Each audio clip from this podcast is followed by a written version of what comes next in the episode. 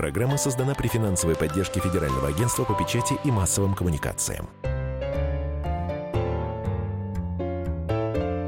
Книжная полка.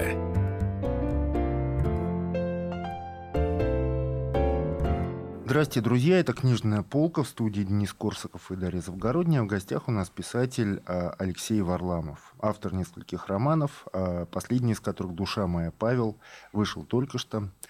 И, наверное, в редакции Елены Шубиной в издательстве АСТ, наверное, именно с него надо начинать разговор.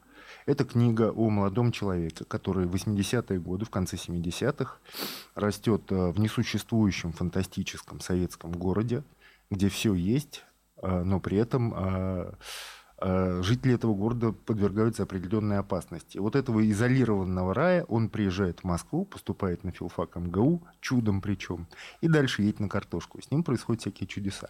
Это вот как я пытаюсь пересказать завязку, экспозицию этого романа, да, вот как, как вы бы ее пересказали? Ну, я бы поспорил с тем, что этот город фантастический и несуществующий Конечно, некоторая доля условности в описании этого города есть, но исключительно из уважения к статусу его секретности.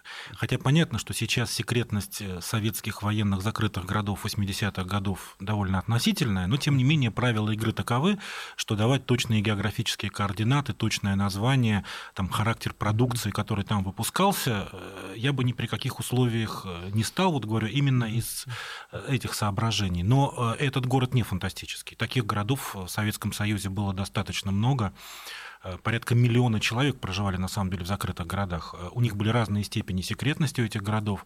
Я в детстве в таких городах бывал, и в более поздние времена я бывал. Сегодня все эти названия хорошо известны, э, но тем не менее там действительно была совсем другая жизнь, чем в Советском Союзе. Условно говоря, там, я не знаю, Арзамас 17 или 16, да. 16. Ну, условно говоря, Арзамас 16, Саров. Хотя я перенес действие, так сказать, географически я это перенес за Уральский хребет, потому что там тоже есть и около Красноярска, и около Челябинска есть э, закрытые города, около Томска есть, поэтому он у меня такой немножко условный, но за этой условностью стоит вполне определенная конкретика. Это город, где люди работали, где люди делали военное оружие, а, ядерное оружие, а, где а, был совсем другой жизненный стандарт, другое снабжение, где, если был не коммунизм, то вполне себе э, реальный социализм, где на улицах не было никакой э, преступности, и где э, ну, у людей было другое сознание. Может быть, не у всех людей.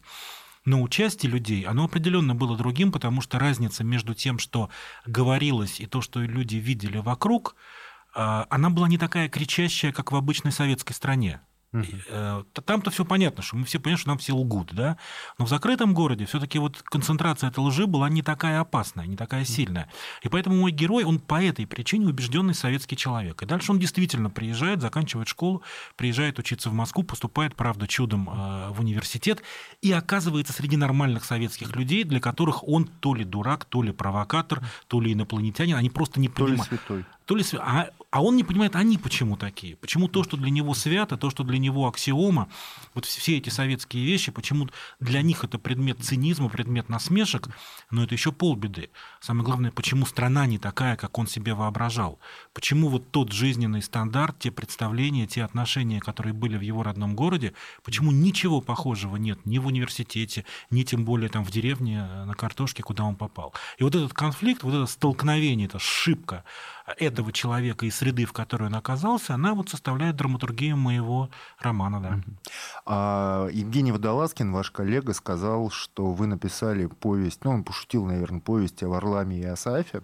Это древнерусская такая повесть, э, в основе которой, как известно, ну, как известно филологам, лежит жизнеописание Будды. Э, Будда Гаутама, который был принцем, который рос тоже в абсолютно закрытом, изолированном мире. Потом он вышел из этого мира, э, отправился в мир реальный, и тут, собственно, он начал как бы превращаться в э, того, того Будду, которого мы знаем.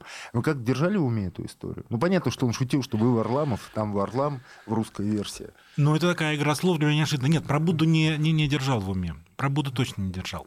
Я вообще, э, вот не то чтобы я держал в уме, я, я описывал историю, которая не то чтобы в прямом смысле произошла в моей жизни, но э, вот э, у нас был, когда я учился в университете, я учился на филфаке именно в эти годы. Для меня университет должен взять с картошки, то есть здесь все совпадает. Вот, но я, конечно, не был таким мальчиком. Я уже был как любой московский ребенок, я был не то чтобы там каким-то диссидентом или антисоветчиком, но определенная степень критического отношения к действительности, она у меня была, как и у большинства из тех ребят, которые меня окружали. Но среди нас было вот такое чучело. Вот был такой сильно удивительный парень, который приехал, может быть, не конкретно из такого города, но из закрытого военного гарнизона он приехал, и у него были совсем другие... Чудом, правда, поступил, может быть, по какому-то звонку сверху, не знаю. Но факт то, что он разительно отличался от нас. И вот мне теперь любопытно, что много лет спустя мне интересны не мои интеллектуальные друзья в качестве главных героев. Мне интересен именно он. Мне интересен его тип сознания, его отношения, его потеря невинности во всех смыслах этого слова, когда он открывал э, перед собой другую историю. Конечно, Будду я не держал. Я не хочу сказать, что я писал историю какого-то э, святого человека. Я уж, если на то пошло, пытался в этой книге в каком-то смысле показать в своем герое лучшее, что могла выдать советская цивилизация. Вот все-таки в моем представлении вот эти закрытые города и отношения между людьми, которые там существовали. И я теперь это задним числом понимаю. Я вот несколько раз бывал в Сарове, я разговаривал. Они действительно вспоминают советское время с большой нежностью. Можно спорить об этом, что вся страна пахала, работала, не доедала, голодала для того, чтобы у них там был какой-то полукоммунизм, полусоциализм, а они действительно жертвовали и своими жизнями, и своим здоровьем для того, чтобы крепить реально обороноспособность этой страны. Благодаря их труду мы сегодня можем что-то противопоставить миру. Это такой сложный, очень закрученный э, узел, э, и, и не мое дело здесь судить и разбираться, кто прав, кто виноват. Но то, что вот само понятие советский, к которому я на самом деле отношусь с изрядной долей скептицизма и критичности. Но все-таки в этих городах что-то получилось. В этих, вот когда нам говорили на уроках обществоведения, истории, что у нас в Советском Союзе новая историческая общность, советский народ, ла, -ла это все туфта. Никакой новой общности не получилось, и в 90-е годы мы увидели, как эта новая общность стала друг друга убивать, какие конфликты по всей стране стали происходить. Но в этих городах действительно что-то получалось. Это было искусственно, это было лабораторно, это было оранжерейно в каком-то смысле, я не спорю. Но это было. И это, с моей точки зрения, феномен, который вот, ну, лично мне, как писателю, как человеку, э, чрезвычайно любопытен, и поэтому вот у меня получился именно такой роман. Но вот жизнь в этих городах, как следует из вашего романа, действительно была опасной. То есть люди там рисковали жизнью. Насколько ну, рисковали. Нет, на самом деле, по статистике, продолжительность жизни, особенно уже ну, к концу 70-х, 80-х годов там была не ниже, чем в обычных городах. Там по-настоящему большие риски были, когда все только начиналось, в 50-е и в 60-е годы. И поэтому, когда вот я описываю этот город, то, что там люди умирают, живут лучше, но умирают раньше, тут есть некоторая доля гиперболы, некоторая доля метафоры. Это как бы сводная история этих закрытых городов. Если это суммировать вот их короткие жизни, когда все это строилось, ну и уже более нормальную, когда там уже и здравоохранение, и научились разумно относиться. Но если вот все аварии приплюсовать, вот все, то, конечно, получится в сумме, наверное, они э, жили меньше. И поэтому я говорю, я, я ничего не идеализирую, я просто пытаюсь разобраться в советском периоде, потому что нас же все время шаражит. Мы его либо сейчас вот просто всячески пытаемся вылезать, обелить и говорить, какую великую страну мы потеряли, как мы замечательно жили, либо, значит, продолжаем ее проклинать, что тоталитарный ад, кошмар, ужас и ужас. Вот мне кажется, что правды нет ни там и ни там. Правда намного сложнее, интереснее, она кроется в деталях. И вот в этом я и пытался, вот в этом прошлом, своем прошлом, прошлом своей страны, я пытался в этом романе разобраться. Если говорить ну, о вашем собственном оп- опыте пребывания на картошке, о которой ну, молодые люди, вот, ну, мне 40 лет, я уже, в общем, только из рассказов знаю, что это такое. Вы вспоминаете это как что? Как счастье или как какое-то мучение? Сейчас как счастье. Тогда это казалось, если не мучением, но тогда никаких положительных чувств у меня это совершенно точно не вызывало. Потому что когда вот мы, мы приехали поступать, поступили в Московский университет, мы пошли на первую лекцию, нам все замечательно рассказали, а потом сказали, собирайтесь, мальчики, вот вам телогрейки, вот вам рюкзаки, валите в колхоз собирать картошку. Причем только мальчики. А девочки, значит, остались э, слушать там прекрасные лекции, значит, изучать древние э, и иные языки. А, а, а мы в это время грязь месили. И, конечно, тогда это никакого удовольствия у меня не вызывало. И главное, это было из года в год. Обычно э, студенты все-таки на картошку в Советском Союзе ездили раз в пять лет за время учебы. А у нас, поскольку филфак, мальчиков мало, то нас старались засылать как можно чаще. Но вот сейчас я действительно вспоминаю это как счастье. Друзья, у нас в гостях Алексей Варламов, ректор Литинститута, а, автор э, пяти биографий русских писателей. Мы вернемся после рекламы новостей. Книжная полка. Товарищ адвокат! Адвокат! Спокойно, спокойно.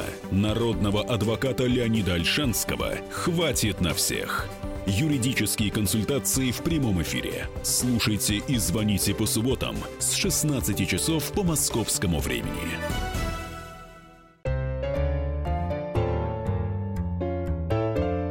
Книжная полка.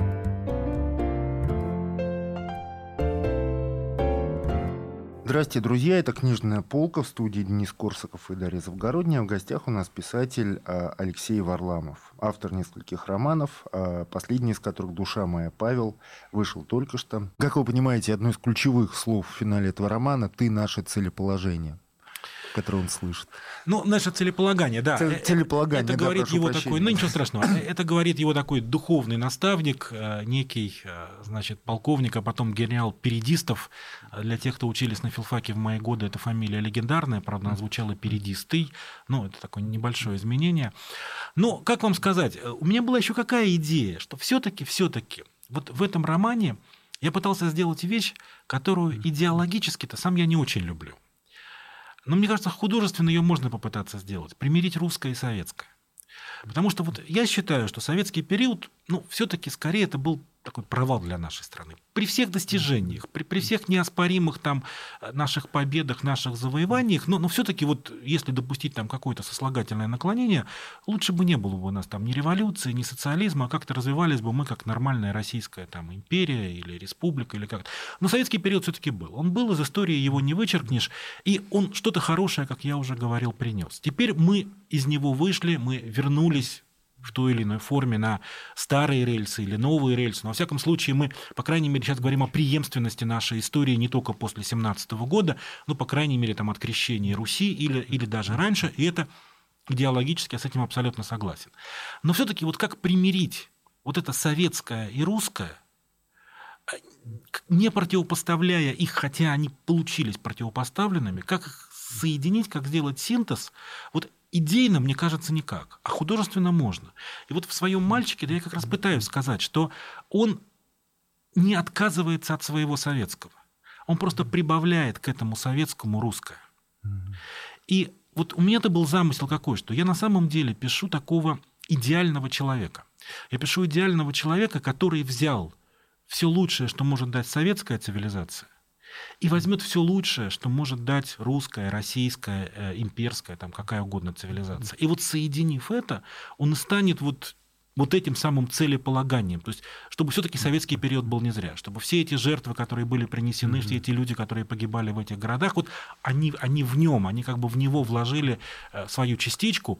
И я-то писал этого своего героя, я писал его как, ну, не знаю, там, будущего президента Российской Федерации, там, царя, императора, не знаю, я сейчас далек от политики, но человека, который, с моей точки зрения, вот именно такой человек должен руководить страной, ну или, по крайней мере, там, принимать какие-то ответственные решения. Я не знаю, там, будет ли продолжение моего романа. Ну, или быть таким Буддой немножко тоже. Ну, во, во всяком случае, вот э, это такой для меня исключительно идеальный положительный герой, mm-hmm. вот, который должен, вот как ежик, катиться, все в себя вбирать, вбирать, вбирать, все лучше, и стать вот таким вот сложным, полноценным, очень ярким человеком. Вы в интервью Захару Прилепину несколько лет назад говорили, что мечтаете написать русские сто лет одиночества. Но, насколько я понимаю, у вас пока этого не получилось, э, да, или как? Или получилось, вы считаете? Ну, я думаю, это никогда и не получится. И не, не, я не знаю, насколько это было выражено как мечта или как, не знаю, как относиться к слову мечта. Мечта – это то, что никогда не получится – и к чему можно только стремиться, или то, что осуществимо. Мечта, спрашивает вас да. Прилепин, вот у меня на мониторе, написать свои сто лет одиночества. Ну, он спросил мечта, я ответил. Э, я просто очень люблю этот роман. Я люблю этот роман, э, и сам этот жанр такой вот метафизической, мифологической, семейной э, саги. И магического реализма. Магического реализма, как угодно. Мне, мне он очень симпатичен. Э, ну, может быть, когда-нибудь и напишу. Может быть, до этого замысла надо дойти, э, созреть. Но вот пока э, что есть, э, то есть. Но, в принципе, я от этой идеи не отказываюсь. Угу. А, собственно, вот откуда у вас берется, ну, вот двух романах, которые я читал, к сожалению, только двух из пяти, это «Мысленный волк» и «Душа моя Павел», там же магического реализма очень много, а его, ну, в русской литературе, по-моему, почти никто не умеет делать толком. Вот сейчас. Понимаете, я вообще, честно говоря, с большим скепсисом отношусь ко всем этим определениям типа магический реализм, потому что никто не знает, что это такое. Я хоть и доктор филологических наук так случайно оказался, но, может быть, именно по этой причине, когда вот начинают говорить, вот это модернизм, это постмодернизм, это такой реализм, а это другой реализм. У меня всегда это вызывает несколько такое э, скептическое отношение, потому что ну, это просто личный взгляд человека, того, того кто это произносит. А, поэтому э, я не ставлю перед собой задачу писать магический реализм, я вам так скажу. Я вообще не ставлю перед собой никаких э, э, задач, связанных с теми или иными измами. А, моя как бы, цель очень простая – рассказать историю э, которая, вот, ну, мне кажется, может быть интересна и представлять какую-то там, ценность, какой-то смысл, какую-то пользу. И, и все. А как это получится? Получится это в рамках этого реализма или другого реализма, или постмодернизма. Я и такие версии своего романа такие интерпретации с ними сталкивался. Мне, честно говоря, это, ну, так, может быть, любопытно, но большого значения я этому не Но придаю. смотрите, а связи какие-то с авторитетными своими предшественниками, там, ваш роман «Душа моя Павел» сравнивают э, с романами Андрея Платонова, например. У вас были какие-то ощущения, что вот э, это может быть похоже? Или вы абсолютно самостоятельным художником себя ощущаете? Но учитывая, да, учитывая, насколько хорошо вы вообще знаете русскую литературу, вот являясь именно. автором уже пяти ЖЗЛ про русских писателей. Это такая хорошая дилемма, значит, либо вы Андрей Плат... как Андрей Платонов, либо вы самостоятельный Ну, как художник. Леонид Добычин, я не знаю. Я не знаю. Во-первых, я э, могу Ну, это вопрос что... о влиянии. Хорошо, вопрос о влиянии. Наверное, каждый хочет считать себя самостоятельным художником, а, а иначе нафиг ты нужен и какой-то иначе художник. Поэтому, хотя это, конечно, такое громкое заявление, что я самостоятельный, но я просто думаю, что это входит, ну, в э, условия твоего существования, в твой статус, в твою профессию. А, каждый из нас, как бы мы ни любили, как бы мы не знали русскую или зарубежную литературу, но каждый из нас интересен тем, что он есть он, а не а, кто-то другой, с кем бы там тебя не сравнивали. И поэтому всякие там... Вот мы сейчас были... Э, разговаривал я с Анной Старобинец, она говорит, что когда я называю русским Стивеном Кингом, э, у нее сложное к этому отношение. Это, может быть, хорошо работает на продаже книг, но самой ей надо, это не надо. Так вот и у меня. Что касается Платонова, то, понимаете, у меня Платонов – это такая недосягаемая высота в литературе. У меня настолько к нему, как ни к кому, благоговейное отношение, что ну, меня правда приводит в смущение какие-либо сравнения именно с Платоновым. И я совершенно точно к этому не стремился. Это чей-то взгляд, это кому-то видится. Ну, наверное, мне приятнее, что меня будут сравнивать с Платоновым, а не там с Фадеевым или Гладковым. Хотя если бы сравнили с ними, ну, значит, с ними сравнили бы. Это думаю, что это характеризует не то, что написал я, а то, как это видят э, читатели, а читатель всегда прав. Если он а, так видит, значит, он молодец. Да, э, чтобы закончить уже разговор про э, «Душа моя, Павел», вот вы сейчас ректор литературного да. института, вы видите кучу молодых людей.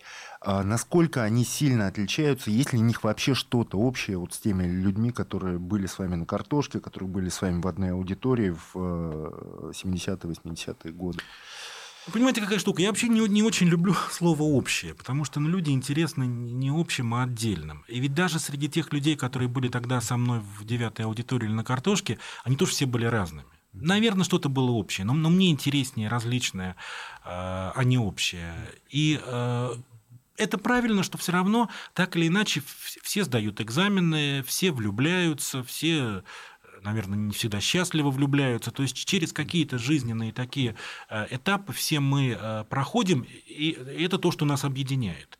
Но мы интересны тем, как мы по-разному через это проходим. Да? Хотя, наверное, есть какие-то э, общие точки пересечения. И поэтому, когда я гляжу на современных студентов, ну, я не знаю, я общего ничего не вижу, потому что я просто не, не настроен на то, чтобы видеть общее. Может, у меня так оптика устроена, так глаза устроены, что я, я хочу видеть разное. Но, во всяком случае, не печально вы на них глядите. Нет, на это абсолютно поколение. не печально. А смотрите, как-нибудь состав студентов изменился с тех пор, как существует ЕГЭ?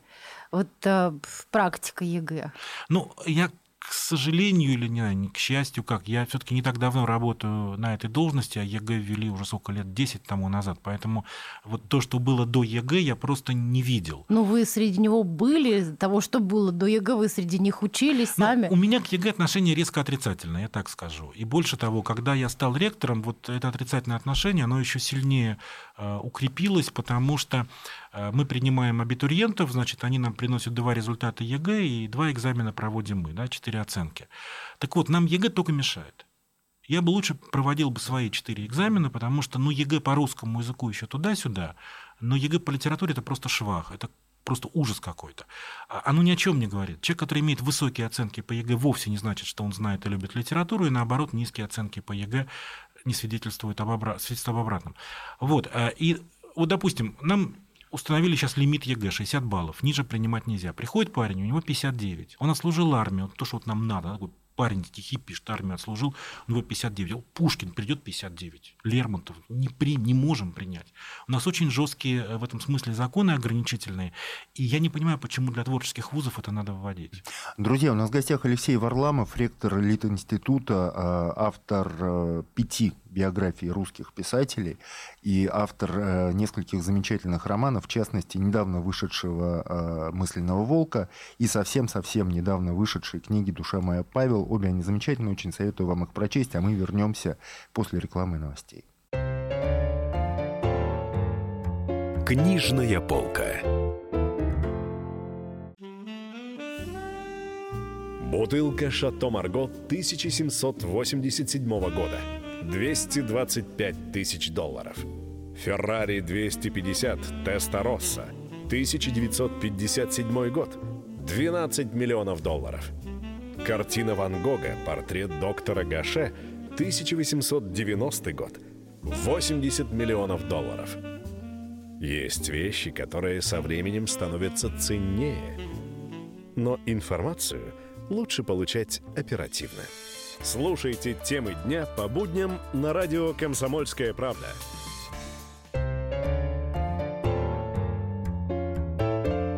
Книжная полка.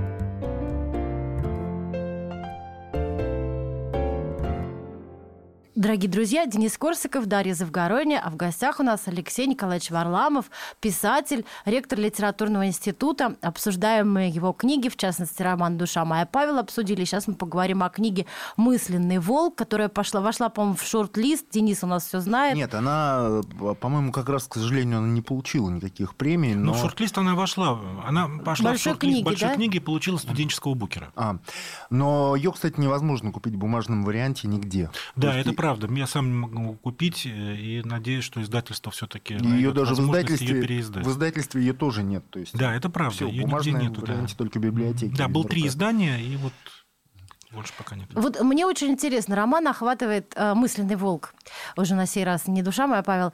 а, охватывает период с 14 года по 18. А, Вы специалист по литературе начала 20 века. Почему именно вот этот период? Как вот вы, так сказать, шли к замыслу романа и, так сказать, вот почему такой выбор персонажей? Но Да. об этом мы попозже поговорим. Как сложился замысел? Почему именно этот момент в истории России? Там ведь у героев есть свои прототипы, добавлю я. Ну да, там такой ми- микс получился. Там есть герои, у которых есть свои реальные прототипы, они достаточно легко угадываются, и те, у которых прототипов на самом деле нет. То есть там иногда я какую-то критику читал, кто-то пытается, но это уже явно притянуто за уши. Понимаете как, я действительно написал даже не 5, а 7 книг э, в серии ЖЗЛ. Э, Ну, к тому моменту, когда я писал «Мысленного волка», их было 6 этих было книг. Э, И это такая своеобразная работа написания жизеловских книг, потому что документальная проза, она, с моей точки зрения, должна быть очень жесткой, привязанной к фактам. В ней на самом деле у автора мало свободы. С моей точки зрения, автор не имеет права ни на свою точку зрения, ни на свои симпатии, антипатии, ни на э, диалоги, пейзажи, описание погоды, природы, э, какие-то версии, реконструкции. Все это отсекается. Да? Вот совершенно справедливо. Вы когда покупаете биографию, вам, в общем, не очень важно, кто ее написал. Да? Имя автора там маленькими буквами. Вы покупаете книгу про Булгакова, там, про Ахматову, про Цветаеву. Это нормально.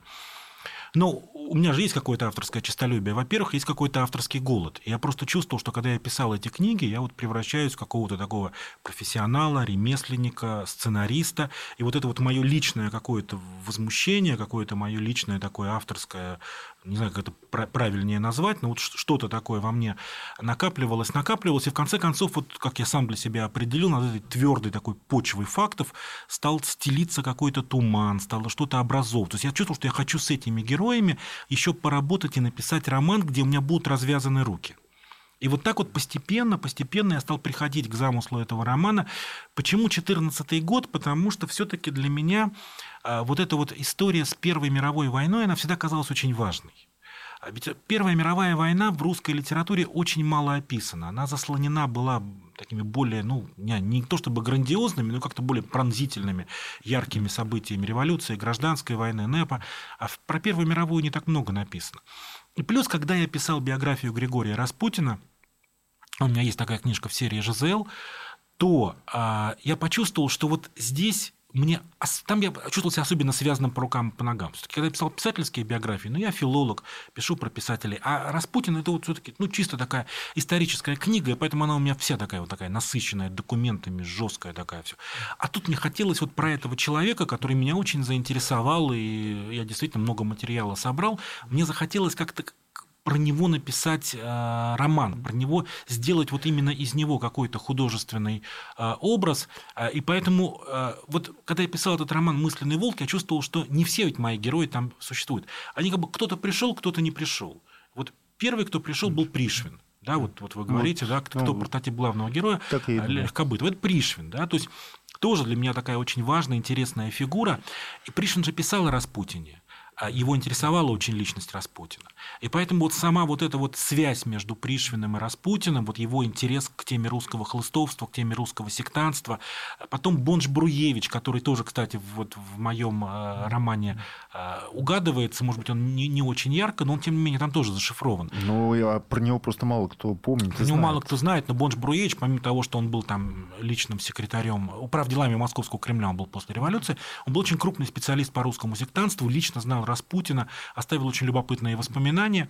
И вот все вот это, так или иначе, оно стало входить э, в плоть моего романа, в ткань моего романа. Э, и э, история с неудавшимся покушением на Распутина летом 2014 года, которая, как известно, совпала с убийством эрцгерцога Фердинанда, и некоторые исследователи видят между этими двумя событиями прямую связь, потому что Распутин был ярким противником вступления России в Первую мировую войну, и таким образом, убивая его, стремились вот убрать человека, который мог бы отговорить царя э, начать вступить в войну. Вот как бы связь между этими событиями, с моей точки зрения, спекулятивная на самом деле, потому что Распутина пытались убить совсем другие люди, совсем по другим причинам. К Фердинанду и к Сараеву это отношение не имеет, но как версия романная, как версия э, конспирологическая, понимаете, в биографии я не могу себе позволить никакую конспирологию. Ну, фантазии что... не можете позволить. Конечно. Не могу. А в романе все это можно поиграть. Поэтому роман для меня это такая вот э, игра. Биография это попытка демифологизировать э, историю и человеческую личность. Mm. Роман это работа в обратном направлении. Закрутить все это наоборот, но закрутить так, как хочу я, так, как интересно мне. Поэтому вот это вот игровое мифологическое начало, оно, конечно, в мысленном волке для меня было очень важно. А, ну, давайте уж поговорим о Распутине. Кем он все-таки, на ваш взгляд, был? И заговаривал ли он кровь действительно? Ну, да как бы, как бы э, можно его винить в каких-то бедах, которые обрушились на Россию, или наоборот его убийц можно винить в этих бедах? Или вообще ни ну, те, ни винить, другие... наверное, вообще никого не надо, потому что, мне кажется, вот я чем больше занимаюсь прошлым, тем больше понимаю, что его не надо судить.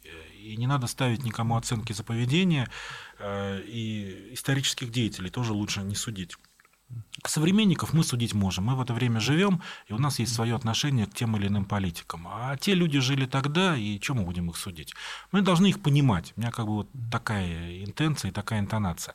А что касается Распутина, я-то как раз и начал эту книгу писать вот изначально в серии ЖЗЛ, э, чтобы тоже немножко странно, да, Распутин, ЖЗЛ. Но тем не менее, издательство согласилось, как даже охотно согласилось на этот вариант. Потому что вот были две противоположные точки зрения, да, что либо, значит, это вот такой страшный демон, который там всех околдовал, всех э, зачаровал, развратный, кошмарный и действительно виновен во многих бедах.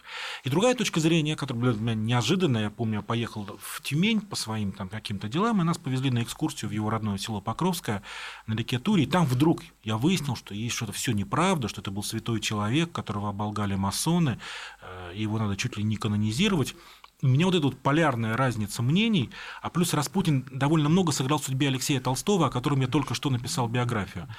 Она как бы меня заставила обратить взгляд на Распутина и попытаться для себя ответить на вопрос, кем же он был на самом деле. Я, собственно, именно с этой интенцией писал книгу. И вот что я понял, что люди, которые принадлежат к той или иной партии, они заранее знают результаты и подгоняют факты под этот результат. И они берут цитаты, но обрывают их там, где им удобно. Одну и ту же цитату, вот берут одно и то же высказывание. Но, скажем, условно говоря, там Радзинский или есть такая Любовь Миллер, которая написала книгу, что Распутин там темная сила какая-то, царская семья как жертва темной силы. Вот они здесь поставят точку. Какой-нибудь есть такой Олег Платонов, такой борец с масонами, а он в другом месте поставит точку и докажет вам, что Распутин святой человек. А у меня изначально мне было все равно. Ну, значит, если он злой и плохой, значит так. Если святой, то берегитесь масона, значит, всем а, раздадим. вот когда я стал им заниматься, я просто понял, что все было много сложнее. И что для меня самое главное было открытие, это то, что не мы начали исследовать феномен Распутина. Его начали исследовать при его жизни очень глубокие и серьезные люди – о нем писали Бердяев, Булгаков, Блок, Розанов. Потрясающе писал Василий Васильевич Розанов о Распутине с любовью и восхищением. О нем Клюев писал совершенно потрясающе в его «Гагарии и судьбиню». У Клюева есть такая автобиографическая вещь. И именно эти люди, они как бы задали высоту обсуждения этой фигуры. Они подняли планку, которую потом, благодаря бульварной пьесе, благодаря потоку вот всей этой коммерческой группы Бонни М, и вот э, даже фильм, хотя это хороший, по большому счету, был фильм, который снял Элем э, Клим, Ефимов, да, Агония. Агония, да. С Петренко, да? С Петренко. Это хороший фильм, ну, с точки зрения его вот кино, но с точки зрения исторической правды это все равно клюква такая, да. Так вот, я просто понял, что надо попытаться хоть сколько-то приподнять э, обсуждение. И вот в таком ключе, в таком духе я и писал свою эту биографию, самые разные мнения привлекая, самые разные точки зрения, поэтому книга такая толстая получилась. И вот если на ваш вопрос отвечать, то я бы так сказал, Распутин был человек очень талантливый очень одаренный, невероятно красноречивый, с богатейшим жизненным опытом. Видимо, прекрасный собеседник, а умевший заговаривать кровь, это правда, это подтверждается по разным источникам. Просто не он, не он только обладал такими способностями. Это не то, что такое исключительное. Но, но, он, но он документально зафиксированный, один да, из немногих. Он зафиксированный, да. Он зафиксированный, что он действительно мог, мог это делать, облегчать страдания наследника, это правда. Но его дружба с царской семьей не только этим была мотивирована. Действительно, царь и царица видели в нем святого человека. Особенно царица. Она была женщина очень экзальтированная, религиозная, и для нее он был старец, для нее он был друг, для нее он был какой-то советчик. И вот это, к сожалению, сыграло в истории России очень отрицательную роль. То есть для меня история Распутина – это история благих намерений, которые э, плохо кончились. Это история о кричащем несовпадении, чего человек хотел и что из его действий э, получалось. Потому что сам он – вот когда царь написал уже после отречения «Кругом измена, трусость и обман», Распутин не был ни трусом, ни изменщиком, ни обманщиком. Он до последнего вздоха был верен царской семье. Он принял мученическую смерть. Но он принял мученическую смерть от людей, которые тоже не были врагами России. Они тоже не были какими-то э, злодеями, они у меня немного симпатии вызывают, но тем не менее это тоже были люди, которые убивали его из патриотических и монархических соображений. И когда произошло убийство Распутина, то были две сестры, Александра Федоровна и Елизавета Федоровна, да, царица и великая княгиня, которая к тому моменту э, ушла в монастырь, возглавляла Марфу-Мариинскую обитель в Москве. И вот царица оплакивала гибель своего друга, Елизавета Федоровна послала убийце э, Юсупову поздравительную телеграмму и как бы благодарны за то, что он совершил. Две сестры ныне канонизированы русской церковью, обе – и это противоречие, которое на небе, наверное, как-то можно примирить, но на земле его примирить чрезвычайно сложно. И, к сожалению, не де- деятельность Распутина, даже не его личная деятельность, а то, в какие обстоятельства он был поставлен, то, как его личность отражалась в прессе, в общественном мнении, она привела к изоляции царской семьи. Вот что самое ужасное. Ведь заметьте, что когда царь отрекся от престола, и вот это кругом измена трусости и обмана, это же горький приговор всем – ведь никто, ни армия, ни церковь, ни дума, ни общество, ни интеллигенция, никто тогда, это сейчас мы говорим царская семья, это сейчас у нас такое чувство, тогда же ничего этого не было. Ведь никто из русских иерархов не вступился тогда в защиту русской монархии, русского царя, ну почти никто. А, и во многом причина тому Распутин. Во многом они не могли простить царю Распутина, потому что Распутин действительно в той или иной степени пытался вмешиваться в церковные дела. Гораздо сильнее был как бы туман лжи вокруг этого вмешательства. Оно было очень сильно гиперболизировано. Но дыма без огня действительно в, в этом плане не было. Друзья, мы сейчас прервемся на секунду. У нас в гостях Алексей Варламов. Книжная полка. Британские ученые доказали, у тех, кто слушает подзарядку, в два раза медленнее садится телефон. Утреннее шоу «Подзарядка» с Вероникой Борисенковой и Сергеем Красновым слушайте по будням с 7 до 11 утра по московскому времени.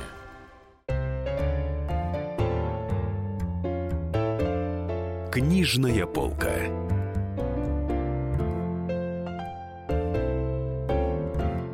Друзья, у нас в гостях Алексей Николаевич Варламов, замечательный писатель, а, автор романов... Историк литературы. не- недавно вышедших «Душа моя Павел» и «Мысленный волк», ну и еще других. И автор сразу нескольких книг из э, серии «Жизел» издательства «Молодая гвардия». Вот мы сейчас говорили о Распутине и о его судьбе, и о его роли в истории России. А все-таки вот хочу про, про Распутина закончить тему. А, у него все-таки было очень много врагов. Это из-за того, что он вмешивался в дела церкви.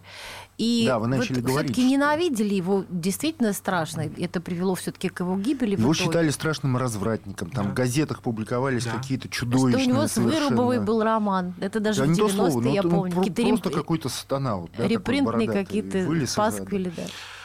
Это абсолютно все пасквильные вещи. э, И вот один из моих героев, Алексей Николаевич Толстой, приложил к этому напрямую руку. Почему я стал этим интересоваться, когда он в 20-е годы сочинил э, так называемый дневник Фрейлины Вырубовой, абсолютно похабное, хотя и, как всегда, у Толстого талантливое произведение.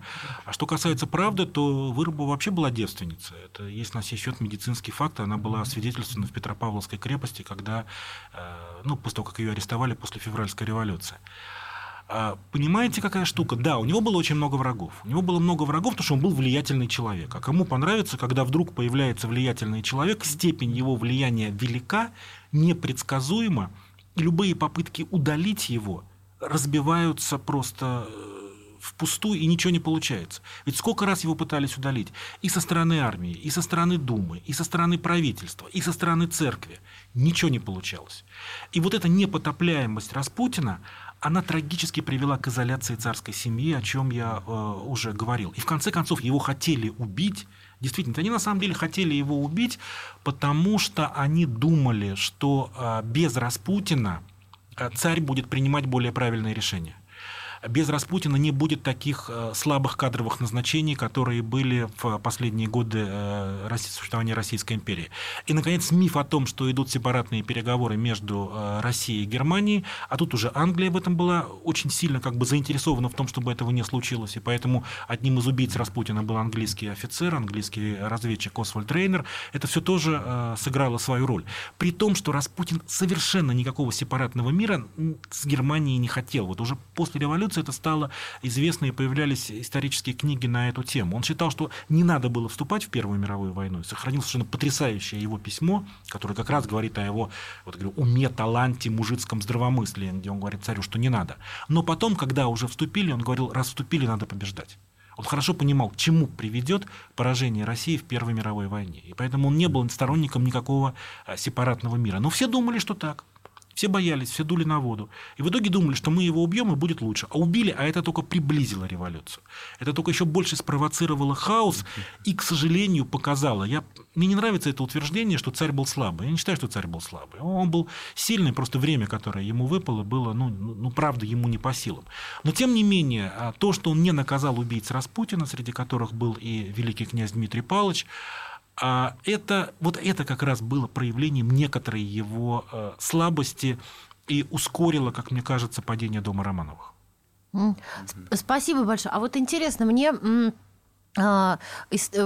происхождение названия романа «Мысленный волк». Мне почему-то сразу стихотворение Мендельштама в голову приходит. А, А, но после выхода романа стало популярным, появилась песня группы «Смысловые галлюцинации» «Мысленный волк». Э, по- Сейчас Валерия Гай Германика снимает фильм «Мысленный волк». Причем я сначала думал, что по вашему роману, но нет. Ну, там такая история получилась Вообще непростая, интересно. потому что фильм хотел снимать э, Владимир Иванович Хотиненко, и мы даже написали сценарий, но э, картина получалась очень дорогой, поскольку ну, там костюмы, история. В общем, как мне объяснили, что э, ден- денег на эту картину пока не нашлось. А в это время Гай Германика, да, она сняла свое кино, которое к моему роману никакого отношения не имеет, но тем не менее название, ну, украдено, но я не могу сказать, что оно украдено, поскольку я его тоже позаимствовал. Да? Это все-таки словосочетание, которое э, не я придумала, оно встречается в молитве. Оно встречается в православной молитве, которая читается перед причастием, молитва святого Иоанна Златоуста. И там есть такая фраза, которая меня в свое время поразила, ну вот просто почитательски, пописательски, не знаю как. «Да не на мнозе удаляйся общение твоего, от мысленного волка зверу уловлен буду». Этот вот синтаксис от мысленного волка зверу уловлен буду меня очень поразил. Мысленный волк зверу уловлен. И что это значит? Это значит, что если я, говорит молящийся, обращаясь к Богу, не, хотя бы ненамного от тебя удалюсь, то меня схватит мысленный волк. То есть вот мысленный волк бродит везде, где мы, как овечки, отбиваемся от своего э, пастуха. И я думаю, в каком-то смысле это то, что произошло с э, Россией накануне революции. Поэтому для меня мысленный волк, вот именно который в мозгах людей, которые разрушают как вирус компьютерный сознание человека и государственность, в том числе российскую государственность. Вот, э, и у вас там с Ницше такой... все начинается. Ну, а Ницше это как такой вот канал, по которому Ницше, э, мысленный волк, проник в Россию, потому что я думаю, что влияние Ницше на русскую интеллигенцию, на русскую историю, русскую культуру, но оно специалистам, понятно, известно, но как бы в массовом сознании оно недооценено, потому что я уверен, что очень многие большевистские идеи и фашистские, кстати, кстати, идет, вообще 20 век. Вот, как бы, я против того, чтобы напрямую проводить параллели между коммунизмом и фашизмом, но то, что у них общий какой-то родитель э, Ницше, вот мне представляется, что это так, и поэтому именно через Ницше, перед его вот это влияние на умы русских людей, да, мне кажется, мысленный волк и проник, и в каком-то смысле для меня Ницше это и есть мысленный волк. Ну, смотрите, давайте еще поговорим, а, пока остается время, о том, каково вам работается лектором литературного института. Скажите, как вообще можно научиться быть писателем? Вот вы очень правильно сказали, э, потому что чаще спрашивают, как можно научить быть писателем. Вот угу. научить быть писателем, с моей точки зрения, нельзя. А если позволить себе нехитрую игру слов, то научиться быть можно.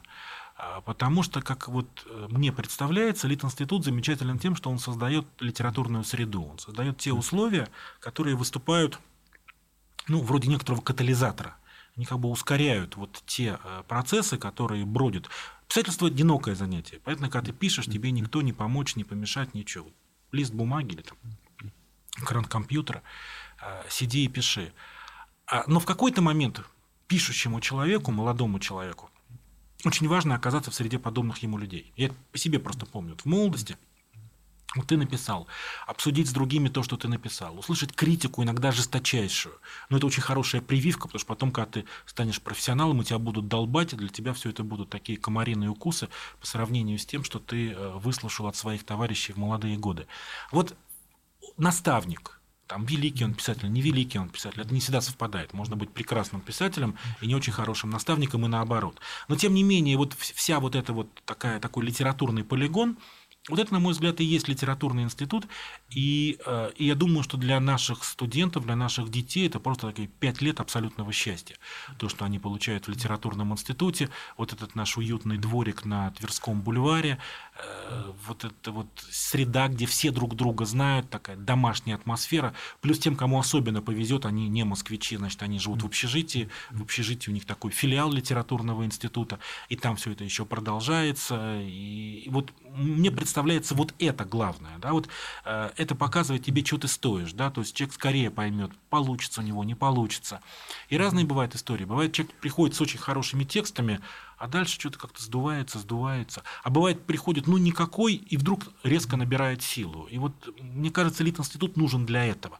Для того, чтобы за эти пять лет проявилось, особенно вот сейчас, когда совсем молодые приходят ребята, чтобы в них вот проявилось то, что заложено. А вот у вас есть у самого какое-то предпочтение, любимый писатель, какая-то точка отсчета? Я занимался Пришвином, да, поэтому он для меня какой-то опорной точкой стал. Я диссертацию защищал по творчеству Пришвина, и вот он стал одним из героев моего, или прототипов точнее, да, героев моего романа. А так я э, из поэтов я в детстве, ну не в детстве, в отрочестве, конечно, не в детстве, в 16 лет я узнал о его существовании, о Борисе Пастернаке. У меня была знакомая девушка, э, она была гораздо более э, такая образованная и развитая, чем я. В те годы, в общем, Пастернак – это он не был так особо, не приветствовался как поэт, э, ну и вообще не приветствовался. Она мне подарила книжку его стихов, и я просто был в полном упоении. Потом она мне еще дала прочитать тогда запрещенного доктора Живаго. Э, и я помню, как я нес домой, у меня родители коммунисты, а я несу запретную книгу, как будто бомбу какую-то несу. Было очень много переживаний на эту тему. И мне очень понравился этот роман. «Доктор Живаго», просто я был в полном упоении от этого романа. Потом помню, когда я уже поступил в институт, в университет, к нам приехал Юрий Бондарев – и стал рассказывать, какая у нас прекрасная страна, как у нас все хорошо. Ну, вот такой лак советский. Я им послал записку. Почему в Советском Союзе до сих пор не напечатан роман Пастернака «Доктор Живаго»? Он записку прочитал, значит, обводит аудиторию и говорит, поднимите руку, кто читал этот роман. Ни одна рука не поднимается, хотя там, в общем, профессура сидит, но боятся. И тогда он говорит, либерал настоящий, я, говорит, считаю, что этот роман надо напечатать, чтобы все увидели, какой он плохой. Вот. А но, на мой взгляд, роман э, превосходный, и Бондарев моего мнения об этом романе не э, изменил. А потом, не, ну, у меня было много разных писателей и поэтов, которых я обожаю. Э, для меня, конечно, такой, в этом мало оригинального, но для меня абсолютная величина – это Пушкин. Друзья, спасибо огромное Алексею Николаевичу Варламову, ректору Лето-института, прекрасному, превосходному совершенно писателю, автору чудесных романов э, «Мысленный волк», «Душа моя», «Павел» и других, и чудесных биографий русских писателей, а также Григория Распутина, которые вышли в серии «ЖЗЛ». В студии были Дарья Завгородняя, Денис Корсаков. Спасибо. Мы вернемся на следующей неделе. Книжная полка.